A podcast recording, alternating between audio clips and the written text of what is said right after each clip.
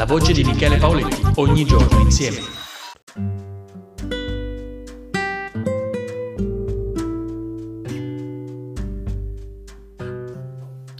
Il gin. A metà strada tra anetodica e storia, la scoperta del gin si deve a un curioso intreccio di casualità e testardaggine. Narrano infatti le cronache che in Olanda nel XVII secolo tale Silvius Franciscus, di professione farmacista, nonché stimato professore all'Università di Leida, si dannasse l'anima nel tentativo di trovare un rimedio per i disturbi allo stomaco e ai reni. Tra le varie soluzioni sperimentate, ecco comparire il Genevieve, una miscela di alcol di grano e bacche di ginepro, che, virtù terapeutica a parte, fin dalla sua comparsa conquistò una larga schiera di estimatori. Fu però in Inghilterra dove giunse sull'onda del successo ottenuto in patria che il Genevieve per gli inglesi gin si strutturò in maniera definitiva.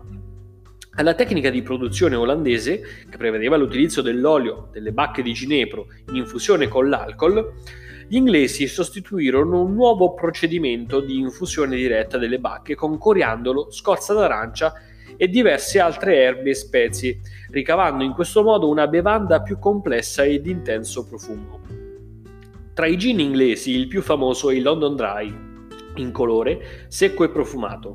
Ne esiste anche la variante premium, che indica una gradazione alcolica superiore. Celebre anche il Plymouth Gin, nato nel 1793, differente da London per il gusto rotondo e aromatico, caratterizzato da note assai distinte di coriandolo, scorza di limone ed arancia.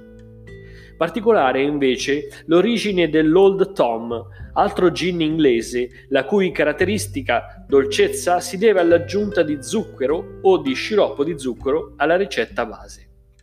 Pare che Old Tom fosse il nome con cui erano conosciute nel Settecento le insegne di legno a forma di gatto nero montante sui muri esterni dei pub, da cui i passanti assetati dopo aver introdotto un penny nella bocca del gatto, sorbivano il gin attraverso un tubicino che sporgeva dalle zampe dell'animale.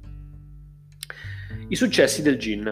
Nel corso del XVII secolo il mercato del gin in Inghilterra crebbe a tal punto da costringere il governo a tentare di arginare con leggi ad hoc questo fenomeno che, che si era veramente diffuso in maniera troppo, troppo spinta e la gente si iniziava ad alcolizzare sempre di più.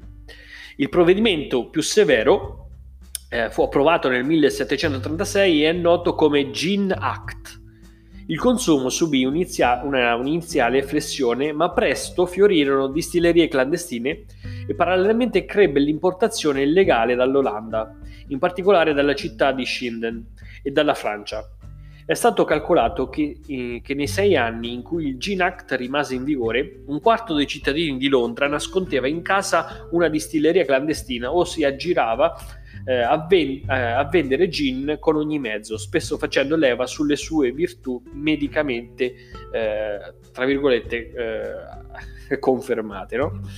A risollevare la reputazione del gin contribuì nella seconda metà del XIX secolo l'età vittoriana in quegli anni il distillato, principalmente nella sua vari- variante London Dry, nel London Dry eh, divenne eh, bevanda sociale per eccellenza.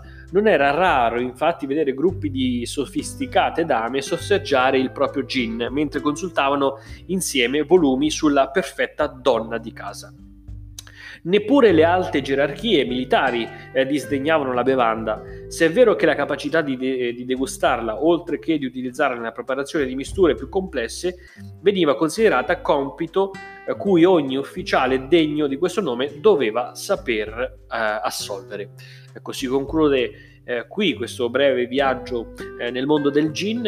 Eh, il gin rappresenta eh, la bevanda eh, alcolica eh, per eccellenza, perché con il gin si possono fare eh, diversi poi cocktail.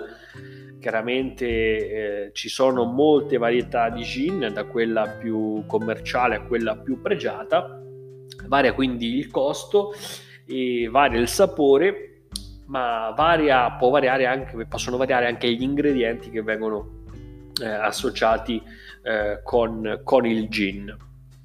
Ebbene, eh, concludiamo questo podcast dedicato a, al gin e magari se volete provare un bel gin, vi consiglio un gin tonic con, fatto con il gin Hendrix, un Hendrix tonic, ecco, che si differenzia rispetto agli altri gin per la sua qualità.